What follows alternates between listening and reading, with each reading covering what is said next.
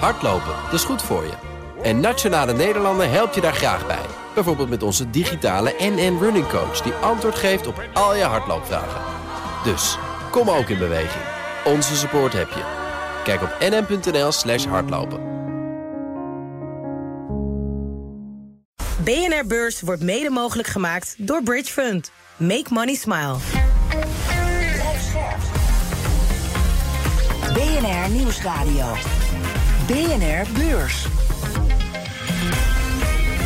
Wesley Weert, Jelle Maasbach. Wat fijn dat je erbij bent, dat je luistert naar de podcast voor de slimme belegger. En win-win, want en een nieuwe aflevering en bijna weekend, want het is donderdag 26 oktober. Dat is de dag dat de ECB even pauze neemt. Na die recordreeks aan verhogingen even geen renteverhoging. Inflation dropped markedly in September, including due to strong base effects and most measures of underlying inflation have continued to ease. Dan naar de AX, die sloot 0,4% lager op 719 punten en een beetje. Unilever, de grootste daler, 2,5% eraf.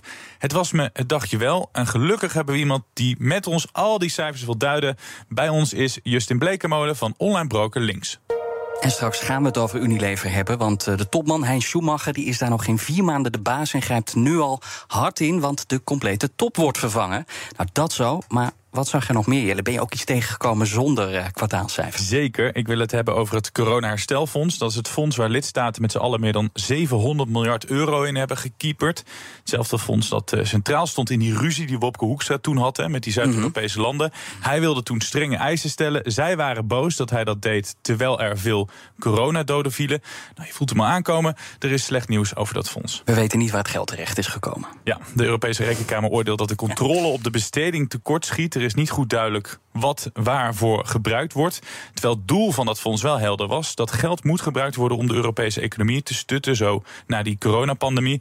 Maar het ging al vanaf het begin mis, zegt Ja21-Europarlementariër Michiel Hogeveen. Toen gingen de Zuid-Europese landen, die, eh, ja, die werden woest. En toen moest uh, Hoekstra zijn welbekende excuses aanbieden. En toen is uiteindelijk is hij toch door de knieën gegaan samen met Mark Rutte om akkoord te gaan om op de kapitaalmarkt uh, gezamenlijk geld te lenen. Met ja, eigenlijk boterzachte voorwaarden. Nou, de gevolgen daarvan zien we nu. Ja, Italië maakt het wel heel bond, zegt die rekenkamer. Dat wilde een deel inzetten voor voetbalstadions. Ja, dat is niet helemaal de bedoeling volgens mij. Wil ik naar de paniek bij beleggers in Siemens Energy... want die hebben ja, echt een vreselijke dag achter de rug... zagen het aandeel meer dan 35% dalen. En dat gebeurde na berichten over noodsteun. En het bedrijf dat heeft ook een tak die windmolens maakt, de grote speler. Maar die tak die draait verschrikkelijk slecht. Zo slecht dat Siemens Energy nu dus aanklopt... en in dit geval bij de Duitse overheid... voor miljarden aan staatssteun. En dat geld is nodig om het hoofd boven water te houden. En beleggers ja, die zijn geschokt en dumpen dus het aandeel. Ja, maar is het al veel langer drama bij dat bedrijf? Ja, en niet alleen bij Siemens Energy. Want zo'n beetje al die fabrikanten van windmolens... die hebben het moeilijk. De verliezen stapelen zich op door de stijgende kosten. Investeringen kunnen ook niet uh, terugverdiend worden. Ja, en dit bedrijf, Siemens Energy dus, die kampt daarbovenop nog eens met ja, heel veel productieproblemen en hele hoge herstelkosten. Het kost echt handenvol geld, meer dan een miljard euro. We hebben twee berichten zonder kwartaalcijfers. Nu komen ze dan toch, die nou. kwartaalcijfers. Trap ik af met de autobouwers. Het was een beroerde dag voor ze. Je mag het gerust een zwarte dag noemen. Mercedes bijvoorbeeld verloor 6,6 procent. Heeft te maken met de CFO. Die had een sombere boodschap, vertelt Nout Broekhoff van de Nationale Autoshow. De winst uh, viel afgelopen kwartaal best wel tegen. En er kwam ook een uh, fikse waarschuwing van de CFO, Harold uh, Wilhelm. Die zegt, de markt voor elektrische auto's is op dit moment erg vreed. Meedogenloos, zegt hij. En dat heeft te maken met de prijsverlagingen. Ja, Mercedes heeft hetzelfde probleem als Tesla. De winstmarges zijn verslechterd. Volvo werd gedumpt 9,5% eraf. Omdat het veel minder goed doet dan verwacht. Nou, BMW had dan weer de pech dat het met Mercedes meedaalde op de Duitse beurs. Dik 3% eraf. En Renault die kwam met een investeringsplan. Maar daarvoor kreeg het de handen ook niet bepaald op elkaar. Anderhalf procent in de min gesloten. Nou, Jelle, ik was nog naar de cijfers van Flow Traders aan het kijken. En het verbaasde me hoe beleggers daarop uh, reageerden. Want Flow Traders is natuurlijk een flitshandelaar. Dus profiteert van chaos op de beurs. Grote koersschommelingen. Ja, daar is nu geen sprake van. En dus keldert de omzet met maar liefst 40 procent. Maar de netto-winst die daalt nog veel harder. En wel met een dikke 70 procent. En wat denk je dan? Dan denk je die beurskoers die gaat zakken. Maar die stijgt juist. Het aantal flow traders sluit bijna 7% hoger. En dan weet jij hoe dat komt? Nou, Ja, ik denk dat je de verklaring moet zoeken in het verleden. Want Float Traders waarschuwde een paar weken geleden al dat de inkomsten zouden tegenvallen. Mhm. Daarvoor kwam het al met een winstwaarschuwing. Dus wellicht ja, hadden beleggers erger verwacht. Ja, wat ook niet onbelangrijk is, als je een klein beetje uitzoomt op die beurskoers. Begin deze maand stond het aandeel al op het laagste punt sinds 2015. Het moment van de beursgang. Dus ja, zo geweldig doet uh, Float Traders het nou ook weer niet. Meta verpulvert de verwachtingen, maar al het enthousiasme wordt de nek omgedraaid door Zuckerbergs voorspelling. Unilever blijft de prijzen verhogen. Daardoor stijgt de omzet. Maar ondertussen verliest Unilever opnieuw klanten. En verkoopt het weer minder knorsauzen en magnums. De nieuwe CEO is ontevreden, grijpt daarom ook hard in. De complete top van het bedrijf wordt vervangen. En hij komt met een plan om de prestaties te verbeteren. Laten we even beginnen met die prijzen, Justin. Die prijzen gaan bij Unilever dus nog steeds omhoog. Maar wel minder hard dan hiervoor. Is dat ook een signaal dat de limiet bereikt is? Nou ja, dat het limiet bereikt is uh, nog niet, maar het gaat daar wel langzaam uh, naartoe. Het zijn in ieder geval minder sterke stijgingen uh, van de prijzen. Dat suggereert inderdaad wel dat ja, de grootste prijsstijgingen zijn geweest. Maar ja, we hebben het nog steeds wel over behoorlijke prijsstijgingen. in het tweede kwartaal stegen ze nog met 9,4 procent. en daarvoor met 10 procent. Dus het zijn echt hoge, best wel forse prijsstijgingen. En is dat dan zo dat ze. Het neemt wel wat af, maar komt dat dan omdat het niet meer nodig is? Of omdat het niet meer kan omdat die dat niet pikken? Nou ja, een beetje van beide. Want uh, uiteindelijk is het natuurlijk van belang dat ze een balans kunnen vinden tussen uh, het verhogen van de prijzen en het behouden van uh, klanten. ja, het behouden van klanten blijkt toch wel moeilijk, want ze hebben de omzet weliswaar verhoogd, maar de afzet, dus het aantal verkochte producten, is juist gedaald. Ehm, dus je ziet toch al dat de klanten steeds meer beginnen te kiezen, misschien voor ja, iets goedkopere merken, misschien wel huismerken. Hè. want ja, Unilever bezit natuurlijk veel sterke merknamen. Dat zijn natuurlijk ook al dure producten. Dus als je die nog duurder maakt, ja, dan lopen consumenten natuurlijk uh, wel weg. Als je kijkt bijvoorbeeld naar uh, een doos Magnums, volgens mij betaal je daar zo 6 euro uh, ja, voor bij de Albert Heijn. Dat is echt bizar. En dan heb je het huismerk. Dat ja, is, en het huismerk is nou, misschien inderdaad mi minder dan de helft. Ja. ja dus ja, dat is wel begrijpbaar. En wanneer gaan we weer groei zien? Um, nou, trouwens nog even over, je, over het andere wat je vroeg. de, de grondstofprijzen, zeg maar, die zijn inmiddels wel eigenlijk klaar met stijgen. Hè? Dus uh, in principe hoeven ze niet heel veel meer door te berekenen. Uh, ze hebben natuurlijk last gehad van hogere transportkosten, hogere uh, grondstofprijzen, zoals hogere olieprijzen. Mm -hmm. Die zijn wel weer wat opgelopen.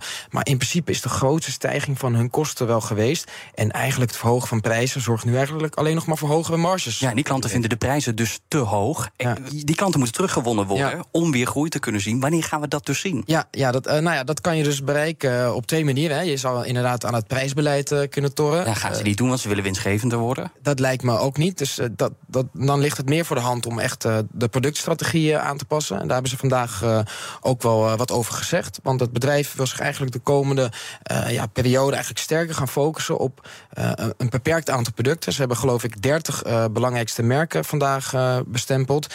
en dan moet je denken aan echt de sterke merken, zoals Calvé, Axe, Ben Jerry's. De duurste ook? Ja, ja, ook inderdaad de duurste. en in andere bedrijfsonderdelen gaat uh, minder geïnvesteerd worden. En ze gaan eigenlijk ook uh, onderzoeken of ze bepaalde onderdelen kunnen afstoten. Of ze zeg maar, merken kunnen gaan verkopen. En uh, ja, ze hebben eigenlijk meteen vandaag bekendgemaakt dat ze dat gaan doen met onder andere de Dollar Shave Club. dat was eigenlijk een merk dat abonnementen aanbiedt mm -hmm. op, op scheermesjes. en dat gaan ze dus afstoten. En ze gaan ook zich minder op overnamepad begeven. En wat vind je van die plannen? Nou ja, dat, ja, wat we al zeiden, dat zijn natuurlijk de merken met de hoogste marges. Dus dat uh, moet dan uiteindelijk ten goede komen van de, aan de winstgevendheid. Ja, maar ik hoor nog niet helemaal hoe dat, dat dan daaraan bij moet bedragen. Want als je niet aan die prijs gaat zitten, nou ja, je... hoe, dan, hoe gaan die klanten dan terugkomen? Ja, dat is natuurlijk uh, wel een, een, goede vraag. Maar kijk, als je de product, producten met lagere marges afstoot... en er komt meer ruimte vrij om je, om je echt te focussen op een bepaalde uh, niche... dus een bepaalde winstgevende producten... dan kun je die optimaliseren, hè, de producten beter uh, maken... qua inhoud, misschien ook wel verpakkingen... maar denk ook aan nog meer reclame bijvoorbeeld. en uiteindelijk ja, kun je door, door de juiste focus van deze, deze producten... nog winstgevender maken. Kijk, nu heb je Wesley Weerts uit Helmond, die een beetje moeilijk kijkt. Die snapt de plannen niet, tot daar aan toe. Nou, maar de ja, afgelopen jaren hadden ze te maken waar. met opstandige aandeelhouders. Die eh, totaal niks zagen in die plannen. Ze vonden dat ze achterbleven bij rivalen als Nestlé en Procter Gamble. Die zijn niet veel... de enige dus, Nee, nee, nee, zeker niet. Dat is een grapje. Maar die zijn veel kritischer. Gaan ze uh, die opstandige aandeelhouders overtuigen met die plannen? Nou, dat lijkt het vandaag uh, niet op, hè, want de koers doet toch weer min 2,5 procent. Ja. Uh, die plannen die ze vandaag aankondigden met veel bombardie... Ja, die stellen ook weer niet zo heel veel voor. Uh, ze hebben eigenlijk een paar jaar geleden al wel een soort van koerswijziging in gang gezet... waarbij ze zeiden, we gaan ons focussen op zes productcategorieën. Dus ja, die wijziging was eigenlijk al een beetje in gang gezet. Wel opvallend natuurlijk nu dat ze ook echt in het management en, en het personeel... Ja, hij maakt geen vrienden in de top daar. Nee, dus ja, maar ook nog niet bij aandeelhouders. Nee, maar jij zei net nog wat anders interessant. Ze gaan geen grote overnames meer doen de komende tijd. Ja. En dan moet je het dus hebben van de merken die je nu hebt in je portfolio. Maar ja, zijn die merken sterk genoeg om die concurrentie aan te kunnen met een Nestlé, een Procter Gamble en dus ook om uiteindelijk marktaandeel terug te winnen? Ja, zij hebben natuurlijk ook. Unilever heeft natuurlijk ook gewoon bepaalde producten in bezit uh, die anderen niet hebben. En het zijn ook wel echt gewoon hele sterke merken. Hè. We noemden ze net al even een, een pindakaas. Er zijn zoveel mensen die echt uh, zweren bij zo'n Calvé pindakaas. Ja, maar kennelijk zijn ze dus niet zo sterk als die uh, van de concurrenten. Want die doen het dus beter. Ook op de beurs. Dat is gewoon beter bij die concurrenten dan bij Unilever. Het gaat in ieder geval wel lastig voor ze worden. Dus ja, ik ben ook benieuwd met wat voor strategieën ze over de brug gaan komen. BNR Beurs. Nou, ook echt uh, optimistisch uh, gaat het niet aan toe uh, op Wall Street. Want de Dow Jones staat lager, 0,6% verliest het. De S&P 500 gaat met 1,2% naar beneden. En de Nasdaq met 1,9%. Beleggers die kunnen reageren op goed nieuws van de Amerikaanse economie. There it is.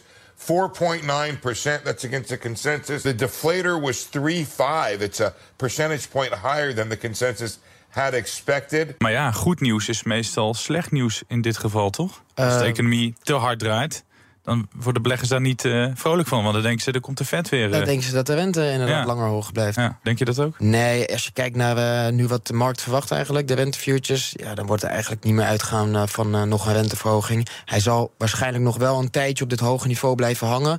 Maar uiteindelijk, ja, hij gaat niet meer verder omhoog. Mooi. Toch nog even wat optimisme deze show. Hè? Ja, het is een beetje heel slecht nieuws, slecht nieuws show is het. Ja, ik heb wel weer slecht oh. nieuws bij UPS, de pakketbezorger. Kom met een winstwaarschuwing, kamp met afnemende vraag pakketten. Hogere arbeidskosten ook. En dat laatste, die hogere arbeidskosten, komt door een overeenkomst die deze zomer met de vakbonden sloot. Daarmee konden ze een grote staking op het nippertje voorkomen. Maar ja, het heeft wel tot gevolg dat uh, die bezorgers fors meer verdienen en dat die kosten dus ook een stuk hoger zijn.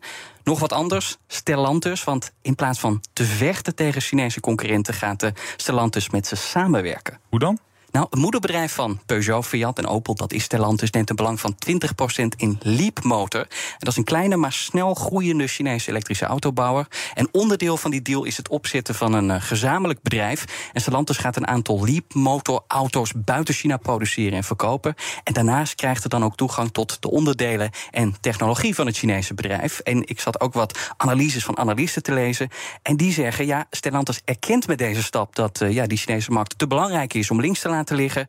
En dat het bedrijf niet in staat is om er zelf een belangrijke positie te verwerven. Ja, en dan naar uh, speelgoedland. Het is drama daar. Mattel, de maker van Barbie, kwam met de kwartaalcijfers. Maar ook Hasbro, het bedrijf achter Monopoly, deed dat. Hasbro kwam met teleurstellende cijfers. En ook de vooruitblik ziet er niet goed uit. Gaat maar liefst 10%, eh, meer dan 10% eh, naar beneden. Mattel verkocht vanwege de Barbie-film heel veel Barbie-poppen. Gooide de outlook omhoog. Maar kennelijk is dat niet genoeg voor de beleggers. Want ze zijn ook niet heel erg enthousiast over de aankomende feestdagen. Oh, dat Aandeel, verbaast me wel. Ja, zeker. Aandeel gaat 8% naar beneden. BNR Beurs. Meta doet het veel beter dan verwacht. Meta has seen its most profitable quarter in years.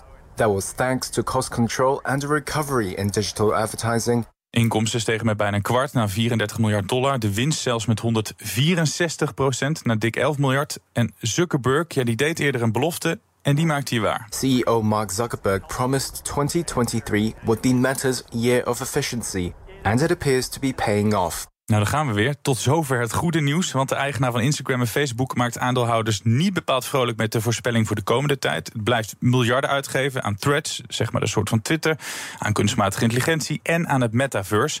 Koers gaat daarom ook uh, onderuit. Ja, laten we eerst uh, terugkijken Laten we positief beginnen. 2023 was een zwaar jaar. Zuckerberg die moest hard ingrijpen, Justin. Staat Meta er beter voor nu met 20.000 minder collega's?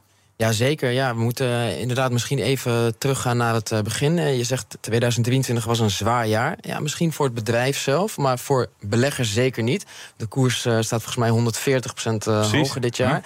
Eigenlijk was vooral 2022 een zwaar jaar. Want als we nog even verder teruggaan in de tijd, eind 2021 vond natuurlijk die, pla- die naamswijziging eh, plaats. Van eh, Facebook naar Metaverse. Eh, Meta trouwens.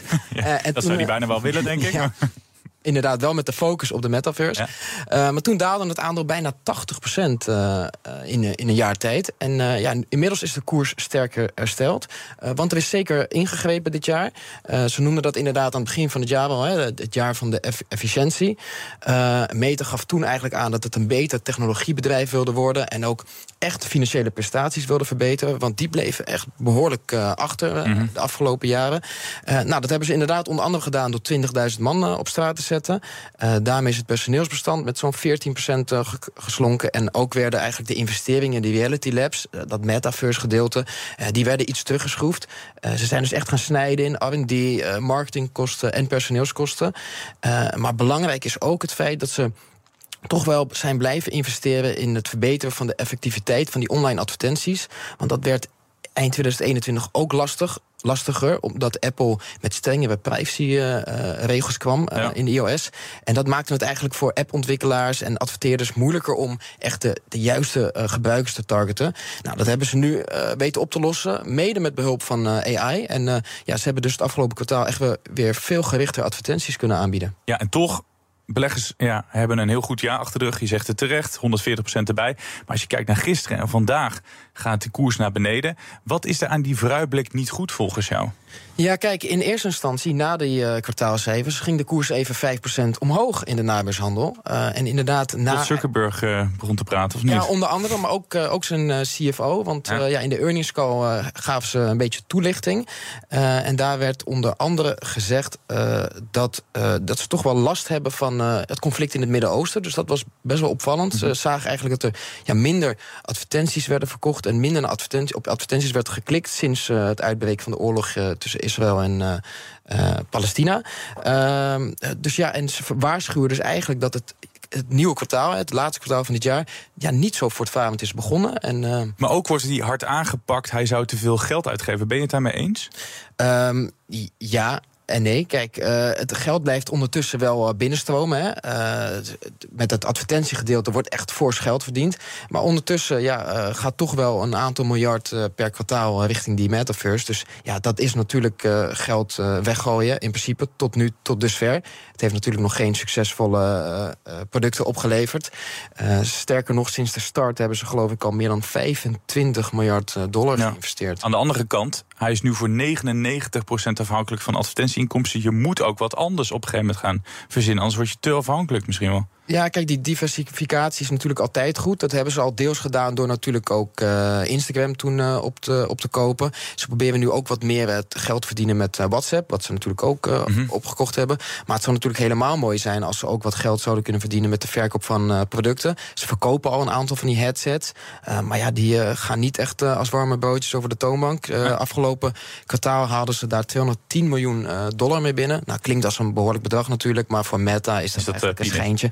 En onderaan de streep eh, leverde dat een operationeel eh, verlies op eh, van eh 3,7 miljard. Nou, over die hardware gesproken. Ik sprak tech-collega Joe van Buurik. Ik zei, eh, waarom investeert hij zoveel? Nou, hij begrijpt dat. Luister maar even mee naar hoe hij het eh, vertelt. Want met de platforms die ze nu hebben, zijn ze uiteindelijk steeds afhankelijk van de grillen van Apple en Google. Apple heeft twee jaar geleden al pijn gedaan door de privacyvoorwaarden voor advertenties aan te passen. Ja, dat risico blijft op de loer liggen. Terwijl juist met Reality Labs, met die slimme brillen voor virtual en augmented reality, daarmee zouden ze eigen hardwarematige platform hebben bij Meta. Daarom blijven ze erin investeren om ooit op een dag net zulke macht te hebben als Apple en Google, maar dan in de wereld van digitale werelden. Is het slim, minder afhankelijk worden van Apple?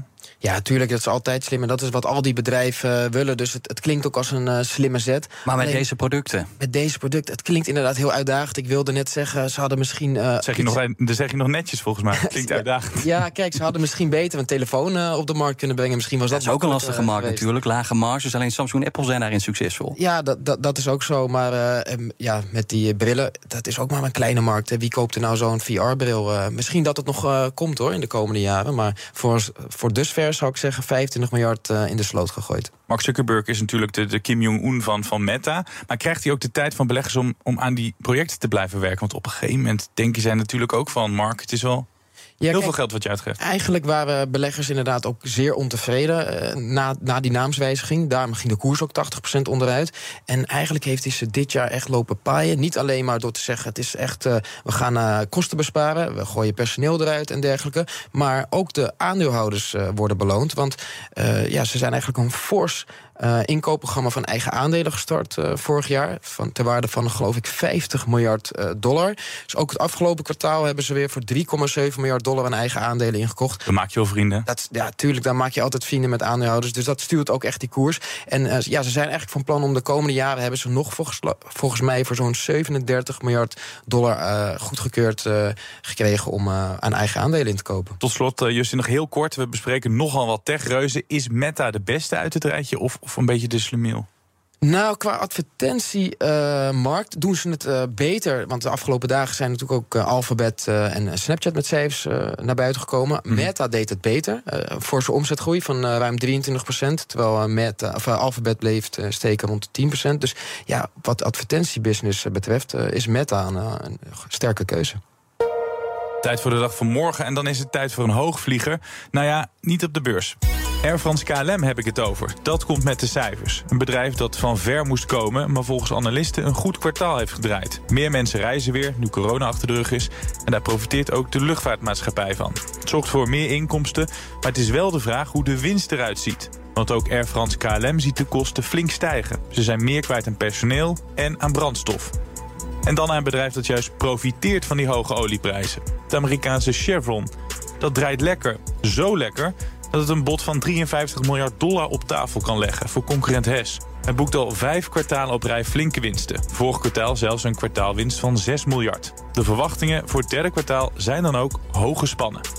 Oké, terug naar Europa. Er komen nog meer bedrijven met de cijfers. Denk bijvoorbeeld aan het moederbedrijf van British Airways, Signify en Audi. Dit was BNR Beurs van donderdag 26 oktober... waarin we het hadden over de enorme winst van Meta... maar ook de enorm teleurgestelde aandeelhouders.